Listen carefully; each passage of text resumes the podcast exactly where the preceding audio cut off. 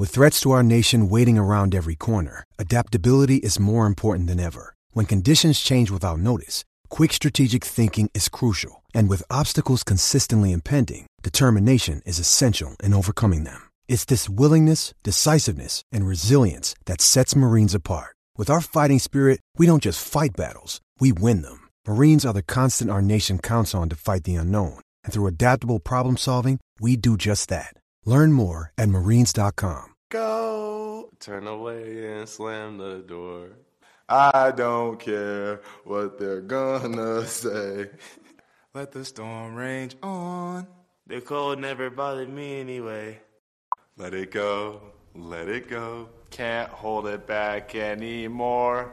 Let it go. Welcome let it into go. DNVR Buffs post game presented by Green Mountain Dental Group. Uh, I'm Henry Chisholm, and we're about to talk about uh, two basketball games, really, because we didn't do a post game last time, and uh, that's going to be kind of the plan going forward, is to get to about half of these, um, and we'll kind of solidify those plans going forward. But like I said, I'm Henry Chisholm. As always, we have uh, Ben Gerding, the DNVR Buffs intern. We've got Ryan Koenigsberg, and uh, a special guest today, uh, superstar Dev. Dev Johnson, who is newly joining the DNVR crew, uh, he's got some thoughts on the Buffs. Uh, and let's start with you with our biggest takeaways, Dev. What do you see? the biggest takeaway in both of the games uh, actually is just the size difference. They're going against teams that are just not as big as them, um, them being a, a, a high major, mid major. Um, D1 school going against these smaller schools that are trying to find their way and try to recruit these type of players that could come to a school like this. The size ended up being the difference and why Colorado is winning these games by so many points.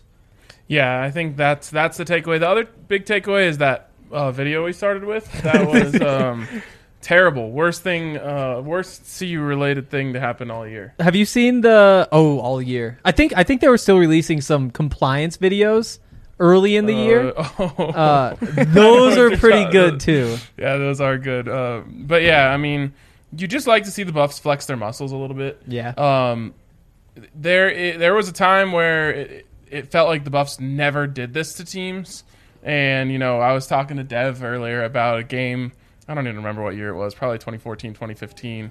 Uh, maybe even a little earlier than that. But like Omar Strong came with like Texas Southern or something like that. Texas State put 40 on them, and like it almost went to overtime. Maybe it did go to overtime. It was like like little things like this would happen where they would let down. And I think it's a testament to the leadership of McKinley Wright, Evan Battey, even Dallas Walton, uh, and of course Tad Boyle and his staff that they've kind of got that out of their system. Like two games this week against two teams that are much worse than them, and they beat them both by 40. Uh, and that that makes that you know after a humbling loss against Tennessee, that makes you feel just a little bit better. Okay, you know that that didn't knock them off track. It didn't you know it wasn't an ego shot for them. Like all they took that, they went back into the lab uh, and they used it as motivation. Yeah, absolutely. You know, I, I think this team, we talked about it a lot, really lacked kind of some offensive identity, and it was really on display against Tennessee, a team where, you know, you're not going to go into Tennessee and beat the Volunteers, but they still just look lost at times. In those first opening two games, they were able to just rely on their size and their skill and the fact that they are just a better team and come away with wins. This week, yeah, both of these teams are inferior opponents, but it looked like they played cleaner. They, they played a better brand of basketball. You know, against Northern Colorado in particular, their off ball movements, their off ball screens really was helping to set up their shooters, set up McKinley Wright in the mid range. Uh, you know, all in all, I think this was just a great time for them to just kind of get back checked in. This is our identity. We can work the ball inside to out. And, you know, if they can put up 40 points on these type of opponents, that's expected. But it's still great as just to get warmed up, get you to be firing on all cylinders before conference play is, you know, just two short weeks away. Yeah, yeah, and I think that that probably is like the number one thing that we saw on our TV this week when watching the Buffs is that they just were better at basketball than the guys they're going up against. Like they're bigger, they're stronger, and and what should have happened is what happened, and that hasn't always been the case. You know, like you were saying, um, you have your own stories from before I knew much about this team, but even last year, the loss to Northern Iowa, which is a, a better program than Northern Colorado or Omaha, but that is still a really ugly loss, and we didn't see a flop like that, which is what you want to see. Yeah, you, you want to see that. You want to see you know guys getting offensive confidence. We were joking during the game, like man, I wish the football team had these just like confidence builder type of games, like where you just go out there and and let it fly. And um, for a guy like McKinley Wright, who again probably didn't need any confidence boosts, um, but it, it was a, a an ego check against Tennessee. He was rendered uh, very useless in that game. Like the Buffs had to look and, and figure out other ways to score. Then you get to these games and you just say, like, okay, if you give McKinley Wright, he doesn't even, McKinley Wright, he doesn't even have to have a guy that's smaller than him. Just a fair matchup, he can you know he can take care of business. Yeah, I mean, if you just look at their schedule, it's just set up perfect for them. Um, you have these wins, these easy wins that you get into. Then you play against a team in Tennessee, which just popped up out of nowhere, and that was like really just to gauge what type of team you have. And then looking at that Tennessee game, you've seen how teams are going to face McKinley Wright, and every team is not going to be able to defend the same way that Tennessee did. And then you come back with two games where you're like, okay, well, let's get it right, and you have McKinley Wright that's like, okay, I got to get others involved, or this is how I have to get everybody else's morale and boost up because other teams are going to face me a different way. So going to Tennessee and then coming back with Northern Colorado and Omaha, now you get right with uh, Washington when they play them. It, it, it'll start to ease and, and make it a lot easier for the team. And then it gives a, a very good coach an opportunity to just gauge of, hey, this is where my team is at. So I think that it was perfect. Yeah, there were two guys that needed this week desperately. It was D'Shawn Schwartz and Evan Battey. Starting with Schwartz, you know, for his first game back after COVID to be against Tennessee, that is one of the toughest times you can come back because Tennessee defends teams. They're they're a top five defensive team in the nation in my eyes. So that was just a tough team. They're so much bigger and stronger than you that it's it's really tough for you to get in a rhythm. For him to go out there, hit a couple threes this week. He had one uh, two nights ago against Northern Colorado, two more tonight, and also him being a little bit more aggressive on the ball tonight, driving towards the rim. Yes, this is a smaller team. Yes, this is a team that's not as good as you, but just getting some more confidence back in your ability to drive and finish inside is important. And then a touch on Evan Battey as well we talked at length about how Evan Battey was really struggling. He didn't look to be confident, you know, any of these different things you talk about. Maybe it was the return to Boulder without fans or with fans. Evan Battey just plays differently in the keg. You know, he didn't quite break uh, 10 points. He had nine points tonight, also eight rebounds. He had 14 two nights ago. Um, and he just looked cleaner. He looks more confident out there. And those are two guys that really needed to step up for this team to become whole and to find their identity because the back end of this roster is so young to get your veteran guys to really help you be those scorers um, is really important because coming into this year we talked about mckinley wright d'shawn schwartz and evan battey as your three main pillars of offense so it looks like those are really coming together with lots of pleasant surprises like dallas walton but we'll get into all those two a little bit later Yeah, I think that D'Shawn still is the X factor for this team, right? For years now, we've been saying if it if it ever clicks for D'Shawn, uh, because he's he's that type of guy. You know, he's a guy where uh, when you go up against Tennessee, and I realize it was unfair for him for that to be his first game back from COVID. But when you go up against Tennessee, you look to a D'Shawn Schwartz and you say like that's a guy who's big enough and long enough to go with these guys, uh, and and he's kind of the guy that can give you a mismatch in a lot of games where teams don't have uh, bigger scoring wings like that. Um, so for him, you know, four of eight, 11 points. It's a nice starting point, and again, it's why you love these games where you can just have a little, bit, little bit of a get right moment. You don't have to be as uh, shy on the trigger. You can shoot, you can drive. He looked good in this game. Um, you hope he can translate that when, when they go up against Washington. you might say that the team felt it was okay to let it go the ball. Oh, my just let it let it fly. I'm surprised you didn't There we use that one ryan. Love it. I was just teeing you up.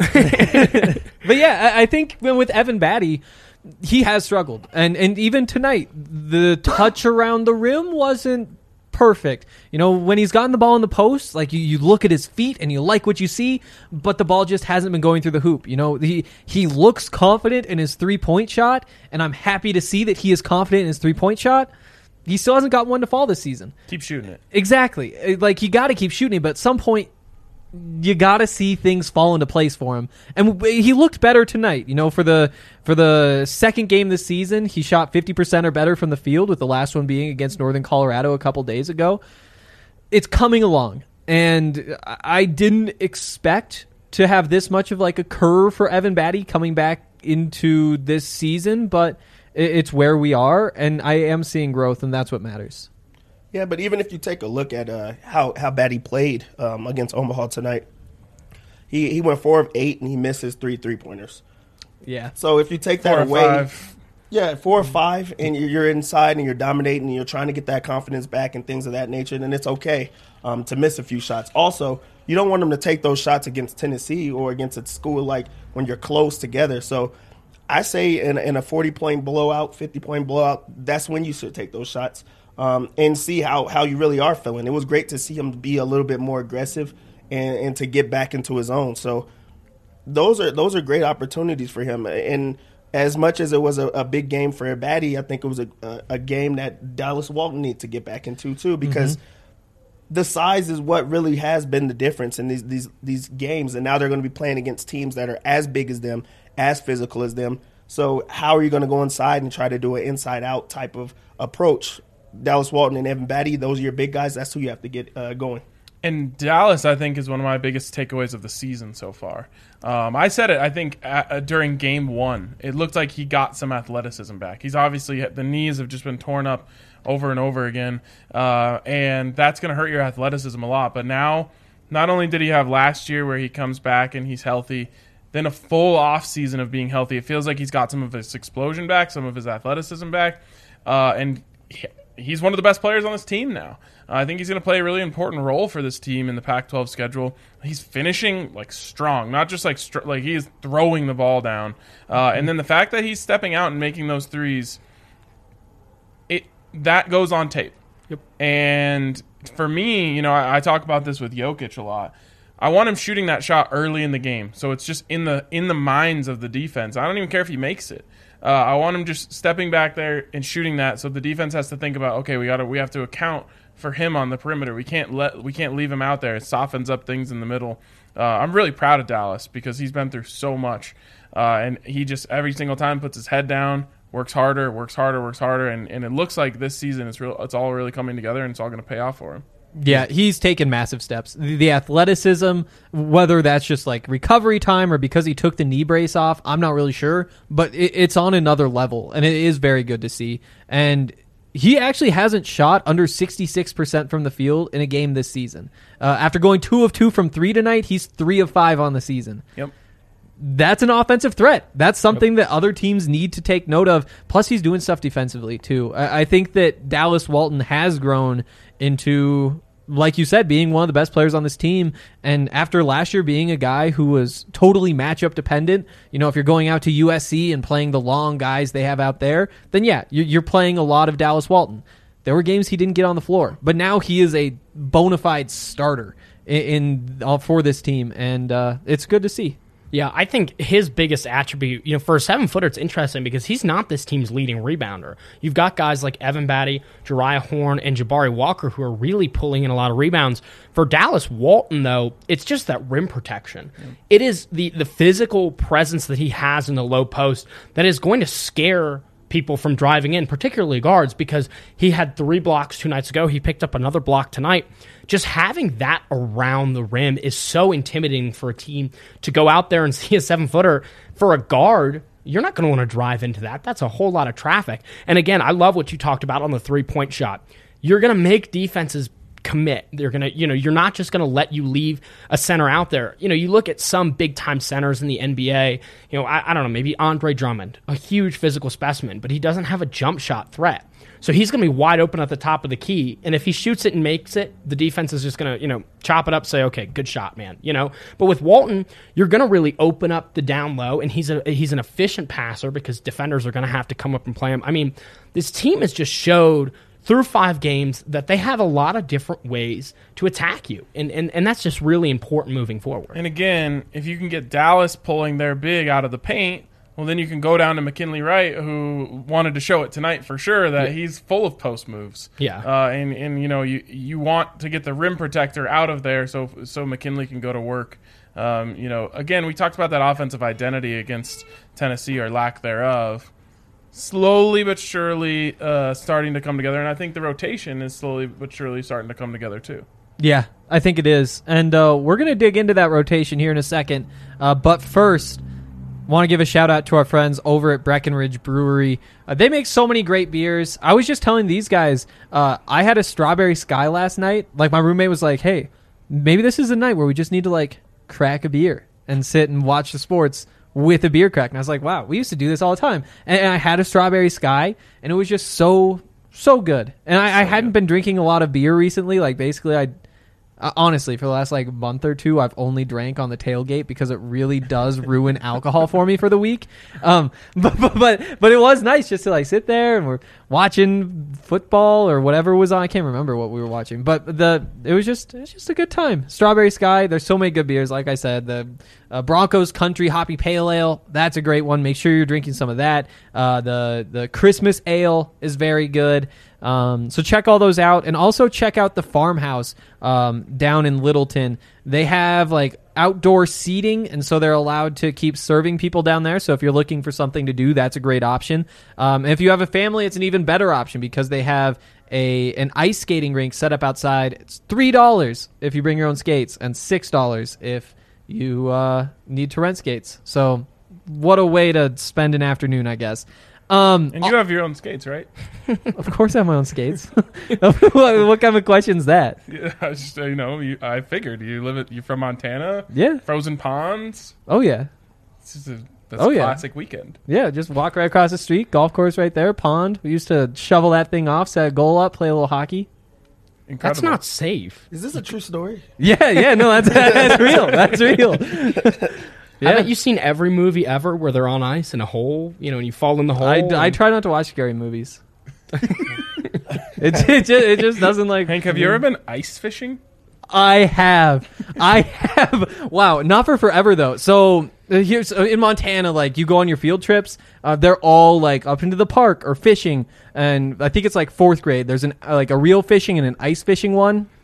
Uh, we went ice fishing. It was like all right. I ended up going again with my grandpa and his brother. I caught a fish. Worst experience of my life.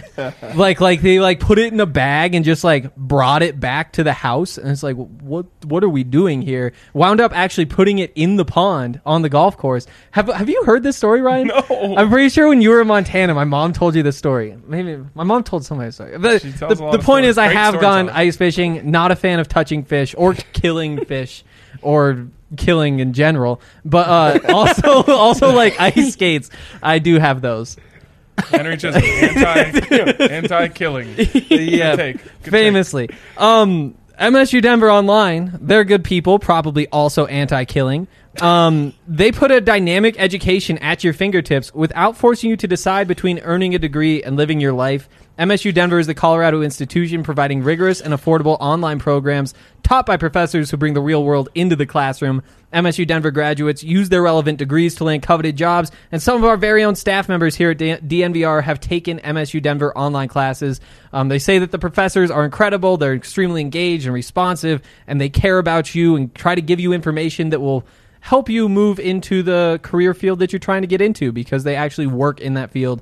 Um, if you guys want more information, you can go to msudenver.com slash online to check out their 40 plus online and hybrid classes that can get you a degree or course, no, programs. That's the word. They'll get you a degree. Uh, they have like 700 courses. They're online too. So I think they cool. might even have an ice fishing course. Well, I sure hope not.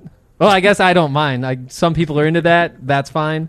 Just not, not, you me. though. You're anti-killing. Not touching the fish. not touching the fish. Not killing it. Well, that's basketball. Um, we are. What we decide to call this? The pause. It's not helmet stickers because basketball Sneaker players don't wear stickers. helmets. No, it's no, stocks no, up, no, no, no. Stocks down. Stocks. We're doing stocks. Uh, as re- as it relates to the rotation moving forward, because obviously, you know, tonight you play.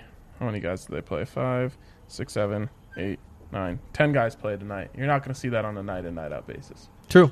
Um, well, let's start at the top. McKinley Wright. Stock up. Stock down.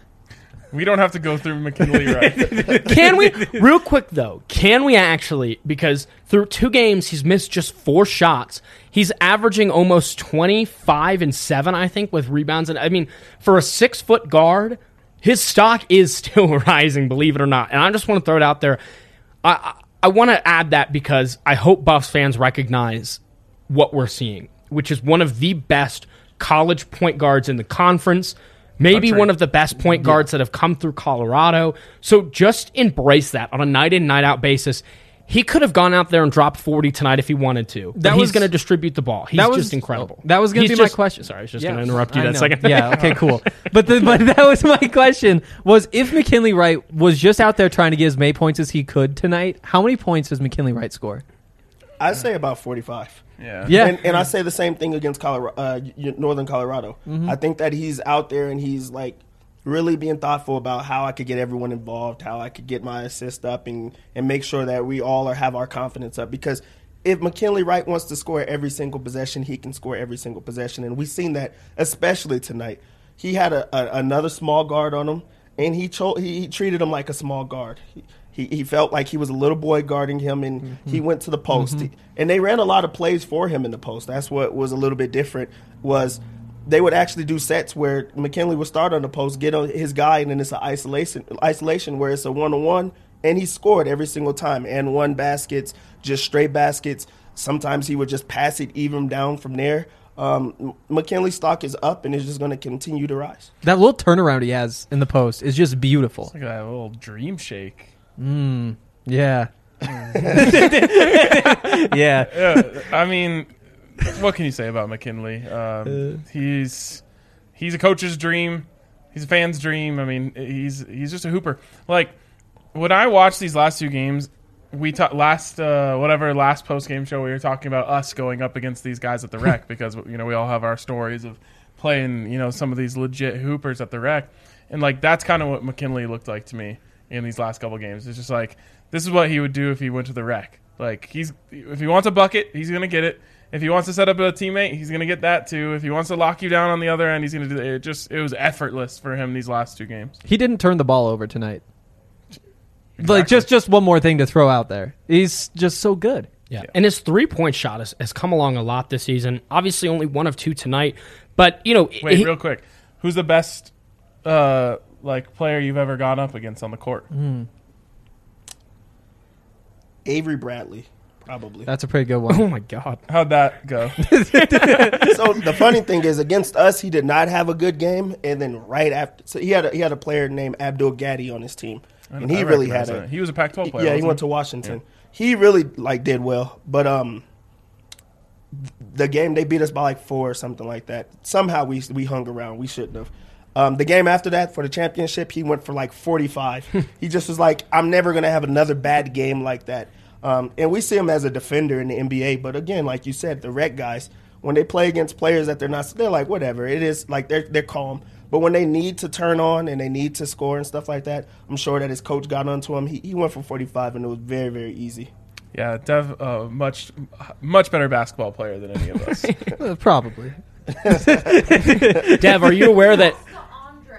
I lost his shoulder beard. Yeah, I was going to say, Dev, are you aware that Henry infamously lost to shoulder beard at the Montana Rec Center? There's a guy at the rec center who apparently had a a long uh, yeah, just like bunch right- of hairs It, it coming was off of his shoulder. it was like a birthmark, but somehow hair grew from it. Yes. And yeah, we always got paired off, he and cooked eventually, Henry, so, yeah, uh, and then I no- wasn't allowed back. No one else quite. wanted to guard him? No, because he was always skins, and no, yeah, He was I- skins? every single time, every I'm single not playing time. shirts and skins with him. You No. have shirts. No, exactly. I'll go exactly. skins. That's how it should I know work. you're not on my team, even if you're not a shirt. It's just an uncomfortable conversation to say, like, dude, like, look at yourself. I mean, I know, like, when you all look in a mirror, it's in the, but uh, yeah, but okay. um, stock up or down, Dallas Walton. Up. Up. Yeah, he's, he's just. He, We he's just, just had a Dallas Walton conversation. Yeah, we yeah, did. he- he's just doing everything he needs to and more. I think every night he's going out there and improving as well. So I, I still don't think we've seen his ceiling as far as offensively or defensively.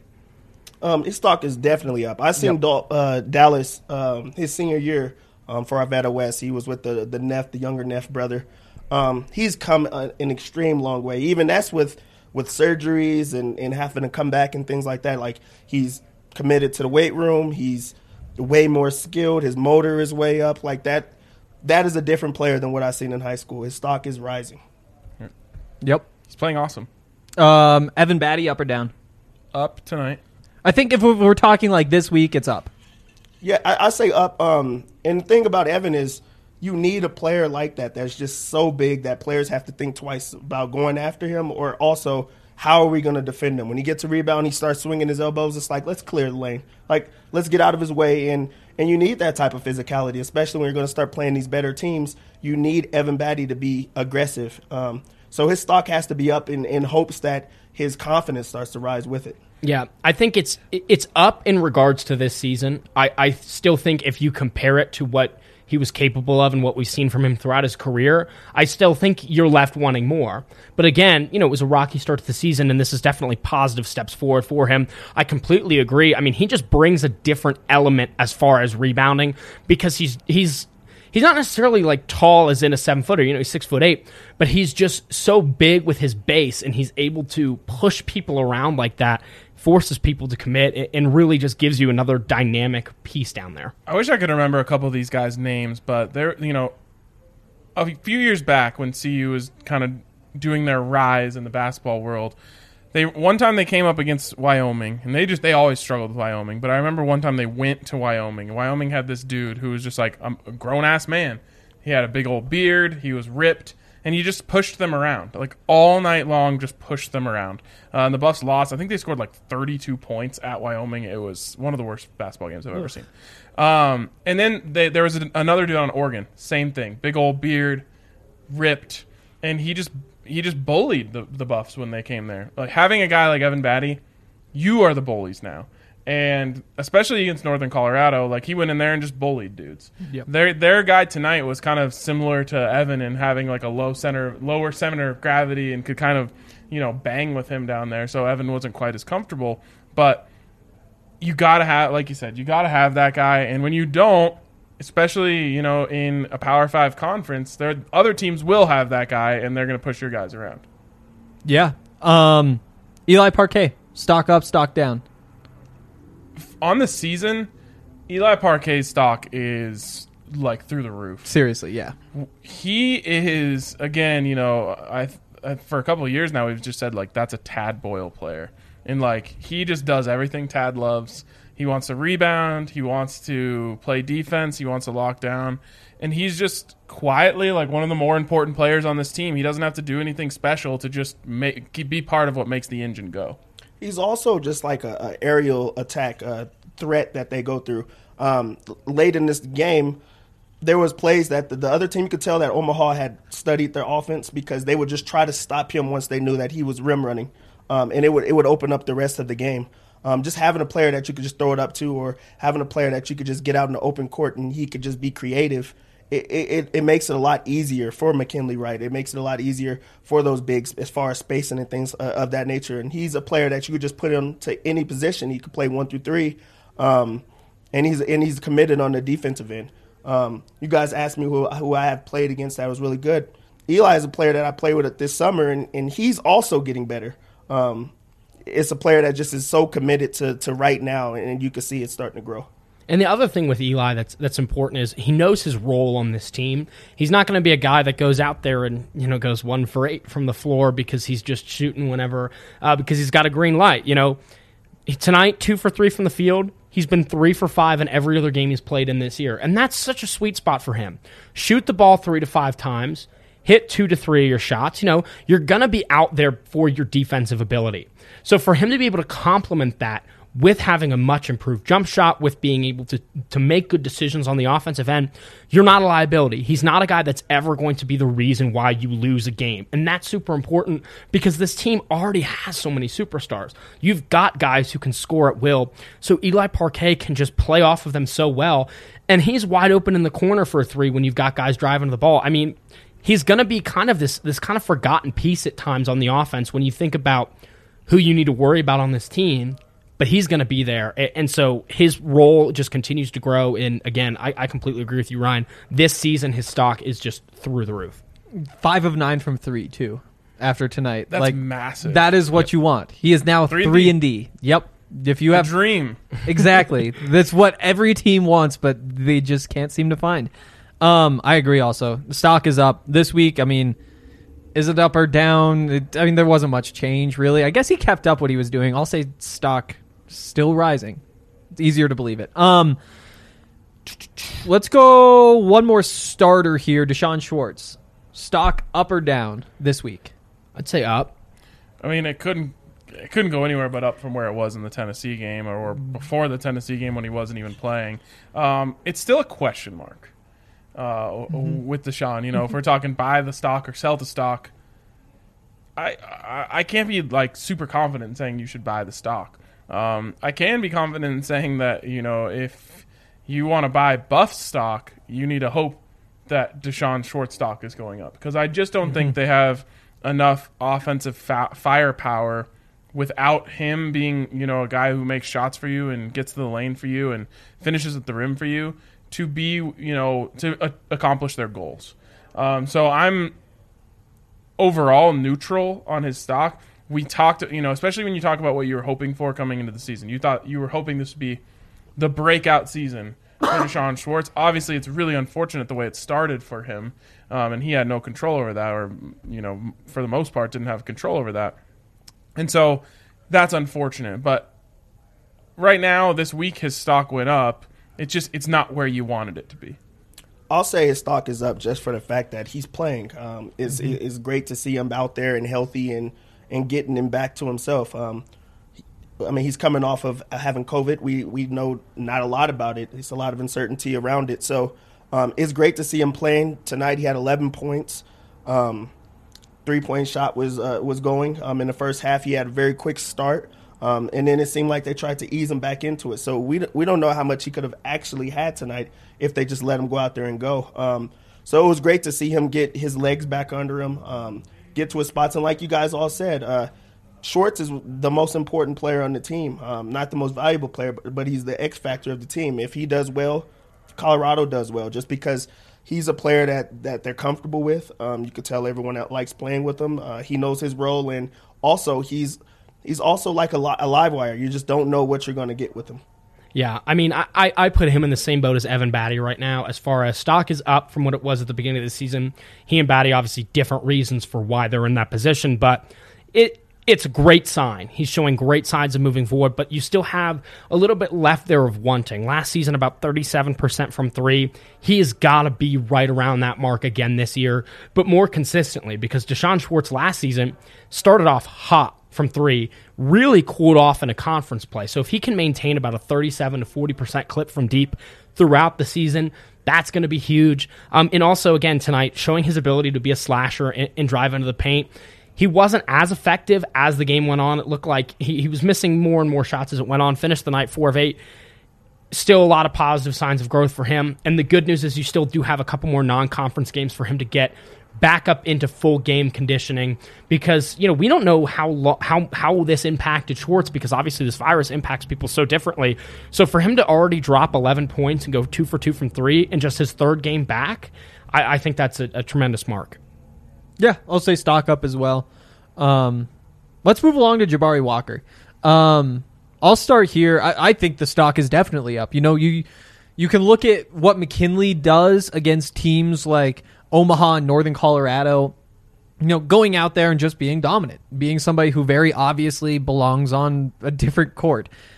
With a guy like Jabari Walker, you know, he's looked good all season. Like he's looked good and he's looked like he's belonged in pretty much every game. But to see him go up against a team like Omaha and see him put up 15 points and you know grab 9 rebounds, that gets me excited because cuz I want to see what a guy like him, a guy like Jabari Walker is able to do against these types of opponents and and I was impressed. Yeah, I mean, you ha- has to be up after a game like that. Yeah. Um, I will say I got a little too high on Jabari Walker stock after game one um, because he just looked so awesome for for his first game. Um, and then you know he has been a freshman since then, which is like Yeah. I'm not gonna knock his stock because he's had a couple freshman like games. He goes out there tonight and just looks like a Division One basketball player, which is like you want to see those flashes from him. Um, he definitely has the length that you're gonna need to play uh, to play in the Pac-12.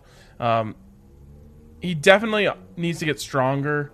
Um, you hope he gets a little more athletic in the same way that Dallas did, just by being you know being able to go through the weight program and whatnot. Uh, but the stock's up. I mean, it, it certainly looks like a, a, a hit for Tad Boyle on Jabari Walker.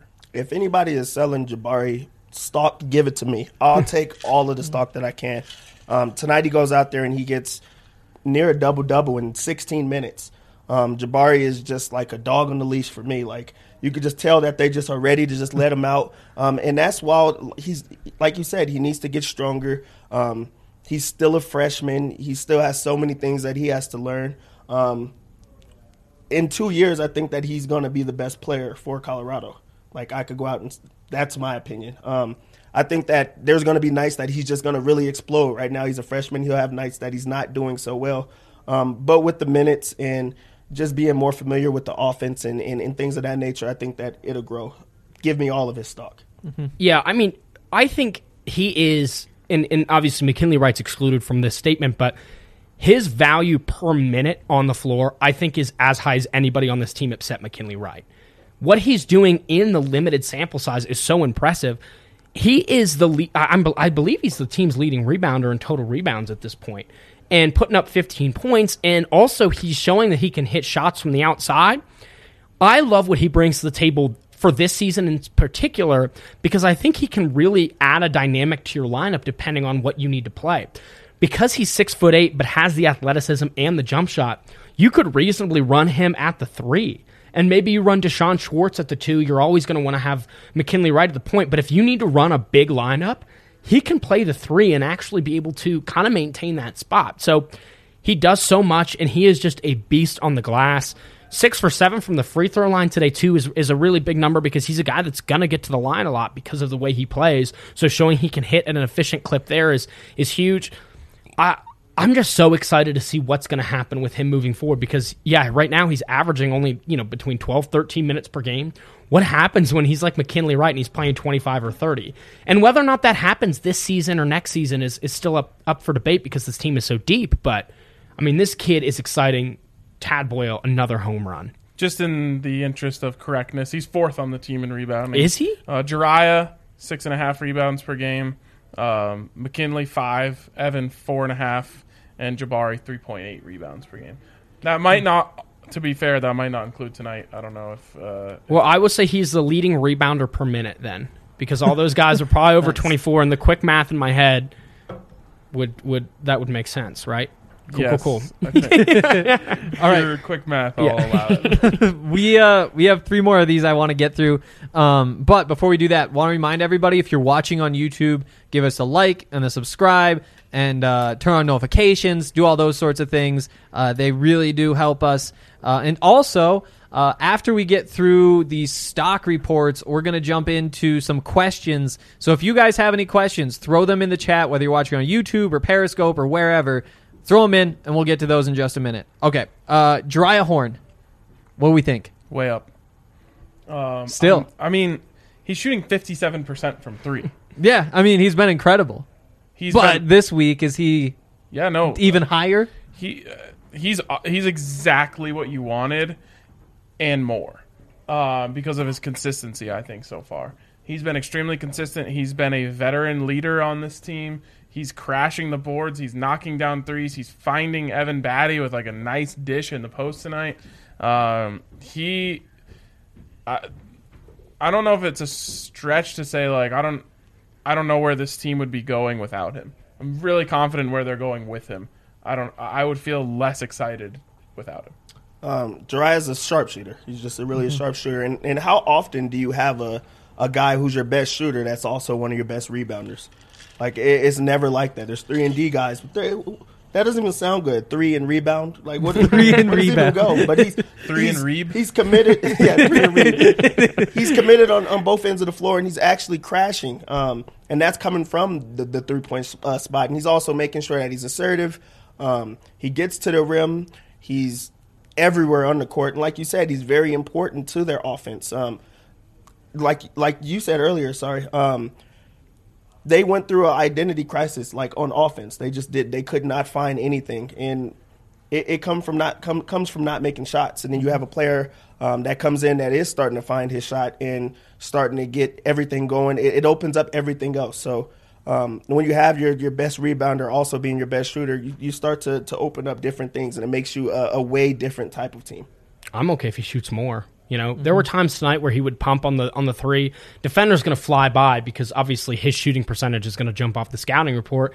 And you know, he dribbles in, can dish out, and that's great. He's a playmaker, he's a veteran leader. But I'm still okay if he takes a, takes a couple more shots because right now he's given me no reason to believe he's not going to hit at at least fifty percent.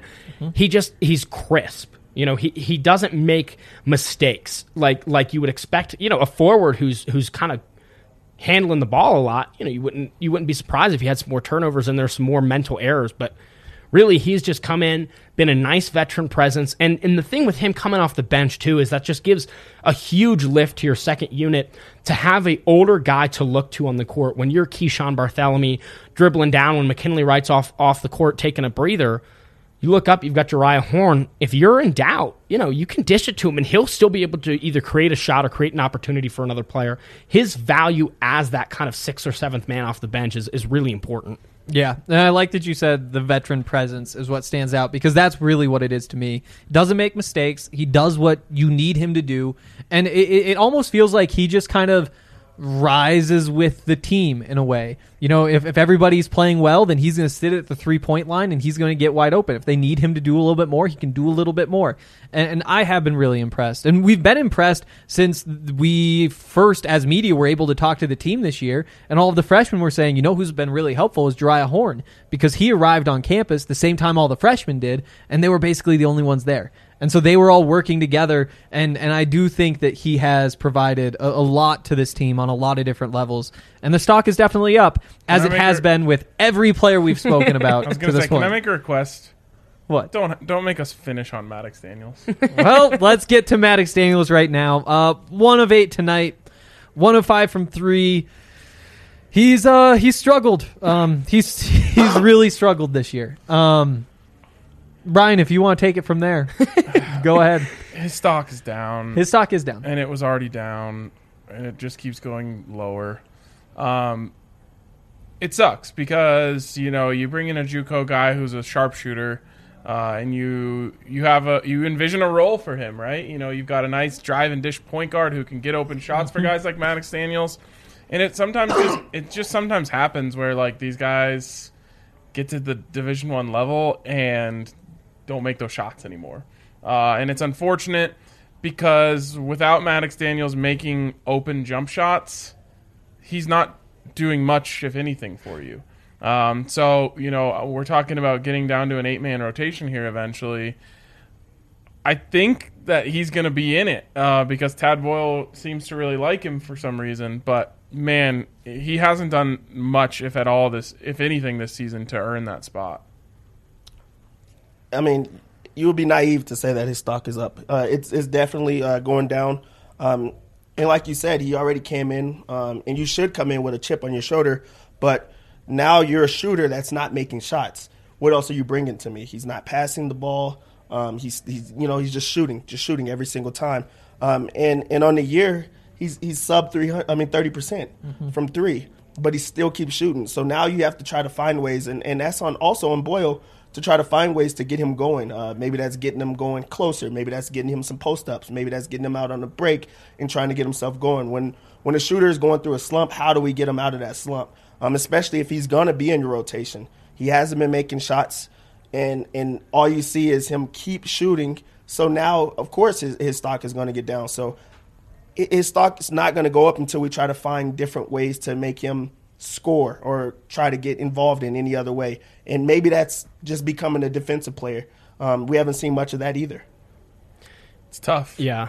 I mean, I, I catch a lot of lip for saying Maddox Daniels is a good shooter. Catch some lip. I, I well, I can't say what I actually catch, you know. So it's You, an you can say shit on this show. oh, I can. Yeah. I get a lot of shit for the viewers out there uh, from these people over here for saying that Maddox Daniels is a good shooter, and and uh, here's why I, I say that because from a pure mechanic standpoint, he's got a clean jump shot.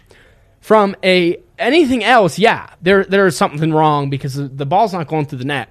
The reason why I, I still have a little bit of faith, honestly, is because I don't think he'd have the green light that he does if he's not hitting this in practice.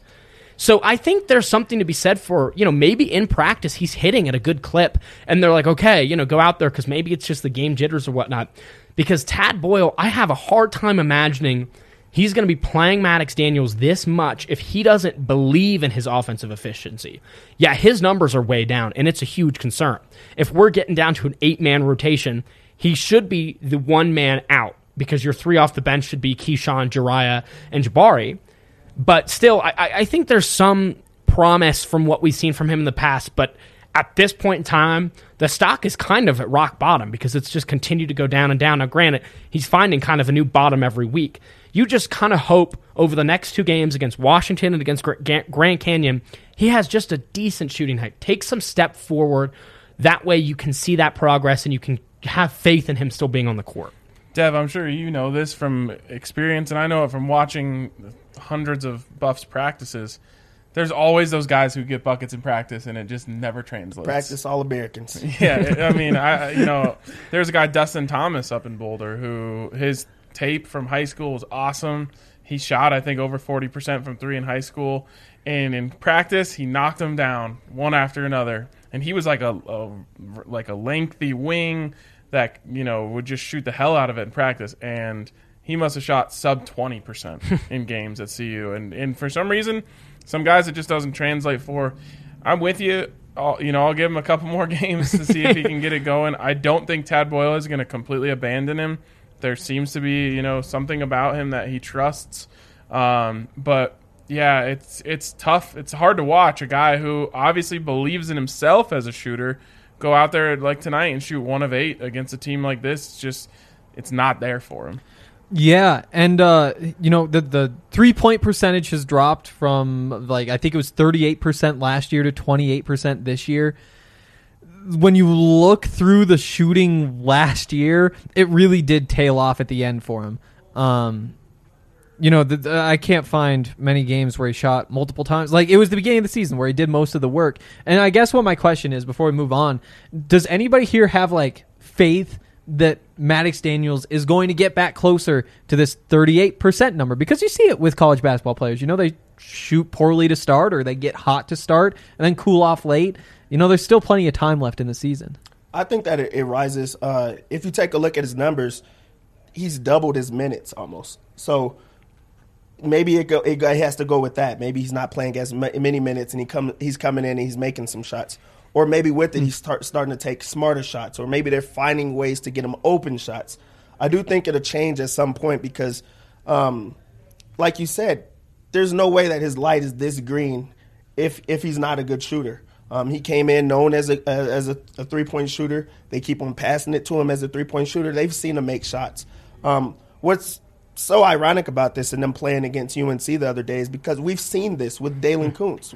We've seen a player that was really good, but went through his spurts, and then that's when Boyle kind of abandoned him in a way. It's like, okay, I'm going to believe into you uh, so much, but you have to show me. So meet me halfway in the middle. So hopefully, um, Maddox meets him halfway and he starts making those shots.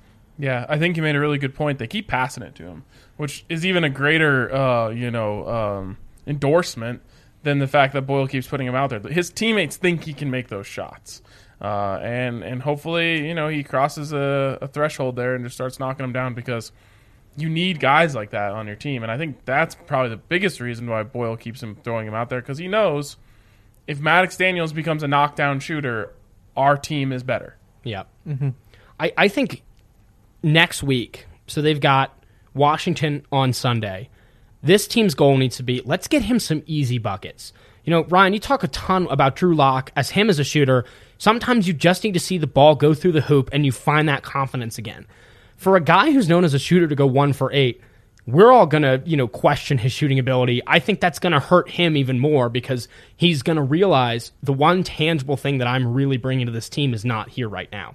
So get him some pick and rolls where he can just get some easy layups. Maybe get him to the foul line so he can just see a couple free throws go through and work him a little bit more in the mid range. I think McKinley Wright does a lot to ma- get himself open for that elbow jumper. I'd love to see them try and get Maddox Daniels an elbow jumper or two because that's a nice, easy look. Um, and if you can get him some more confidence in that area, it might be able to translate because he's just not in a rhythm right now, you know. And so again, maybe that's something where he's one of those guys that's better as a starter because he's he's fresher. Um, clearly, that's not the case because he started a, a few games this year. But you know, there's just got to be something that, that's disconnected in that way. Yeah. Um, one more, Keeshawn Barthelemy. Um, I, I've been impressed by what I've seen. Uh, he he seems to feel comfortable out there. He has his freshman moments. You know, the shot isn't falling in the way that you'd like for it to fall. Um, but for the most part, the assist to turnover ratio is in a good place, and I think for a guard, that's where you have to start, especially one who plays like he does. Um, and uh, it's really hard to say stock up or stock down right now. And that was going to be my But- answer. Stock kind of neutral. Um, uh, I guess it's kind of working against him that Tad Boyle was selling that stock at a very high price before the season started. True. Uh, and Tad was really, really excited about Keeshawn, uh, and he was not afraid to show that. Uh, and I think it's just because the shot isn't going down. Um, that's the only thing that's like not coming together for him right now. Um, and you know, you, talk about good form. I like his shooting form, so I'm not I'm not concerned about him as a shooter. I think that's the one thing though. It's like if his shot starts falling, everyone's going to start saying, "Wow, this guy's playing amazing." Because he's it's not. It just feels like there's something left to be desired from him, and and uh, hopefully, you know, he's a freshman, so hopefully he gets it going uh, soon, and and he's you know he's in that rotation, so uh, he'll keep on getting those opportunities. While Tad was uh, rising that stock, I was selling the stock just because I, I wasn't a believer because of the jump shot. Um, he's not making shots as a guard. So, how are you trying to get to the rim, or is, are you going to be able to do that at the next level? You've seen that when he was in high school, that his shot wasn't really what it is. And then this year, he started out not shooting the ball well at all. He's at 16% on, on the year that's atrocious. Like that's not good at all. Um, the good, the thing that's that is well about him is that he is trying to find different ways to get involved. He's not just out there shooting every single time. He's going to go and be a playmaker. He's going to go uh, and be a good um, rebounder for his position. Um, he's out there battling. So at least he's doing these other things that that gets him going. Um, and, and I think that once the shot still um, does start falling and the confidence does come, that's when he- he'll be able to to really stand out in the game and he'll play a lot more. So while I am selling the stock, I do think that things are going to turn for him soon. Yeah, I'm in that same boat. I'm selling the stock, but it's not because of my belief in him. It's just where he's at right now. I think he brings a lot of tangible benefits to this team that we've seen Colorado lack in, particularly in the last two years. They have not had a backup to complement McKinley Wright who can run the offense. And that was on display, uh, you know, two years ago or three years ago when McKinley Wright had a shoulder injury. He missed just two games, I believe, and they were they were bad to watch, you know. And then he comes back, and even him not at full health is, is still a great guard, but you just having this guy like Keeshawn Barthelemy to come off the bench and have a guy that can run the offense is super important. Something I think is also important is he's averaging just one turnover per game. So he's not costing the team in that way. He's not making poor decisions with the basketball. But yeah, shooting is it's a problem because he's just not shooting the ball well. He's he's shown athleticism. He's shown spurts of him being able to drive to the hoop as well. Um, he had a, a putback layup tonight, so he's he's got some abilities. I just think he needs more time to put it all together, and that's why this is such a great season to, for him to become integrated in the offense because McKinley Wright is the guy. He's the workhorse. So Keeshawn Barthelemy right now, he just needs to play complement to that. And so you don't need to worry about him necessarily running the show and putting up 15, 20 points a night. So while it is concerning, I'm not at all selling my faith in, in, in his future, but I do think his role is best served right now as just a playmaker. He shouldn't be a shooter. He shouldn't just be a, a shot creator or anything because that's not where he's at right now. He just needs to go out on the court, be a playmaker because he can handle the ball and he can be athletic, and that's enough to get you minutes. And he's also shown that he's he's made some strides on defense. He shoots the ball like he thinks he's a good shooter, and that's a good sign for me. Uh, because I'm not seeing practices the way I used to with some of these guys, and so I don't know. I don't know how he shoots the ball in practice, but the fact that he's co- he's shooting the ball confidently is a good sign for me that it will start to go down eventually. Yeah. Yeah. Um, just to close out the segment, I guess I- I'll buy the stock. Just because it is it's cheap now. I think it's going Right, to be I'm expensive I'm in the like, future. You guys are Uh, selling, but Yeah, I, I think it might be at a pretty low point compared to what it's going to be going forward. All right. Um, before we get out of here, want to give a shout out to uh, WGT um, because World Golf Tour is not only the most popular golf game in the world, it's also the official gaming partner of DNVR. It's become so popular that we've opened a fourth DNVR country club, and each country club holds 250 people. So if you don't want to feel left out anymore, you can go download WGT and join the DNVR4 country club by going to DNVRgolf.com. Uh, we're hosting weekly tournaments. This week is the Santa's Workshop Open at Kiawah Island. And uh, anybody can participate if you're in one of the country clubs. Uh, it'll be open Friday through Sunday, so get your round in, come compete with us, and then uh, take a screenshot of your score, throw it on the pinned thread at DNVR underscore sports. And it will. Uh, you'll pick a random winner to get a free shirt of your choice and a mask. Uh, it's an awesome deal. Uh, so make sure that you uh, come play with us because you might get some free stuff. So um, that I believe uh, I uh, we're good on questions. What we want to do is just make sure that we're on the same page with this rotation, cutting it down to eight. That means uh, the five starters we saw tonight, uh, along with uh, Jeriah Horne, Keeshawn Barthelemy, and Jabari Walker off the bench. So who gets left out in that? Obviously, um, Nick Clifford. Mm-hmm. Um, you're gonna lose out on Maddox Daniels, who I don't think it is going to be exiting the rotation. If I'm being completely honest, um, and uh, Luke O'Brien, who's gotten a couple minutes. Clearly, you know, Tad doesn't quite think he's ready for, for the big time yet. So I th- I'm comfortable with that. Um, I do think it's going to end up being a nine man rotation involving Maddox Daniels, but other than that, I- I'm on board. I think it's going to be nine for the majority of conference play. But I, I think, Dev, you brought up a great point with Daylen Kountz. As the season went on last year, Daylen Kountz went from a starter to playing maybe five to 10 minutes a game. And I really think that if this trajectory continues, that might be what you look at in the first round of the Pac 12 tournament. Maybe it is just an eight round mo- rotation because as soon as you get into tournaments, you know, postseason, coaches really like to tighten up that rotation and just get your best guys out there. And that might be when you start to see that switch. But I still think Maddox Daniels has at least another month, month and a half of, of this because he's got Tad Boyle's trust, and, and Tad Boyle's probably going to ride him until the point of no return. I want to ask you, uh, Dev, before we get out of here as well. You're pretty familiar with the games of Nique Clifford and Luke O'Brien. You know, what do you think those guys need to do, and how do you feel about them moving forward? First, let me say I was upset with Tad Boyle for not closing out the game with an all Colorado guy lineup. uh, there was there was one guy that he put out there. Um, what's the guy's name? Uh, Alexander Strating Yep. um, from the Netherlands. He shouldn't have been out there because he should have closed it with a Colorado team. He could have threw in um, Shorts. You could have threw Yeah. in Walton or anything because you, you got Clifford in the game, who's going by Nique now, not Dominique. Uh, you got Nique in the game. You got Luke O'Brien. You got um, Kuntz, Owen Kuntz from Centaurus. You had Jessup um, from Resurrection Christian. Throw in that fifth guy. Um, but back to what you were saying uh, with with Nique. First off, I think that Nique is going to be a, a, player that Colorado fans are going to love um, for years to come. I think that he's going to be perfect for that situation right now. He's just he's smaller. He's not as strong. He's a he's a he's a freshman. He's a small freshman. He's still growing. Um, i- i- if you look at his game, he's one of the, the, the best stock risers in Colorado history. I could say. Um, but I think that as as he gets more familiar and he gets a lot a lot stronger, he's going to be a, a Colorado great. As far as O'Brien, I think that he just has to to to commit to defense, um, especially with Colorado. He's a player that's always been so much bigger than everyone else and so much more skilled that you know I don't think that he took the time um, to play the same defense or. Um, he was a player that was a guard, but he's six eight. You know, like it, it makes it a lot more difficult when you're playing out of position for your whole life. Um, so I, I think that it, it'll come with time as well. But I think that those are two are going to be Colorado greats, uh, both of them. Love it. Yep. Uh, that's going to do it for today. We'll be back on Sunday after the Buffs take on Washington uh, to talk more Buffs hoops.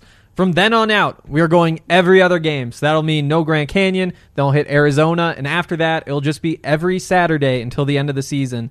Uh, you'll be able to see DNVR Buffs post game live for these uh, Buffs games. Plus, who knows? Maybe there'll be a football game this week too. Fingers crossed. Still, maybe. still possible. Well, we we still possible. Yeah. maybe not football this week, but you know maybe a bowl game or something. Some a Yeah. DNVR live bowl coverage. Yeah, yeah. Perfect. That's all on the way. Uh, you'll get you guys will be seeing a lot more from Dev too. He's going to be doing some buff stuff with us. Super excited about that. Lots of nugget stuff. and of course, lots of Nuggets stuff. There's always lots of Nugget stuff going on around here. I'm so excited for the Nuggets too. Me too. But but now's not the time for that. That's gonna do it for today. Uh, and you can see us all again uh, on Sunday, Saturday, Sunday, Sunday. Sunday.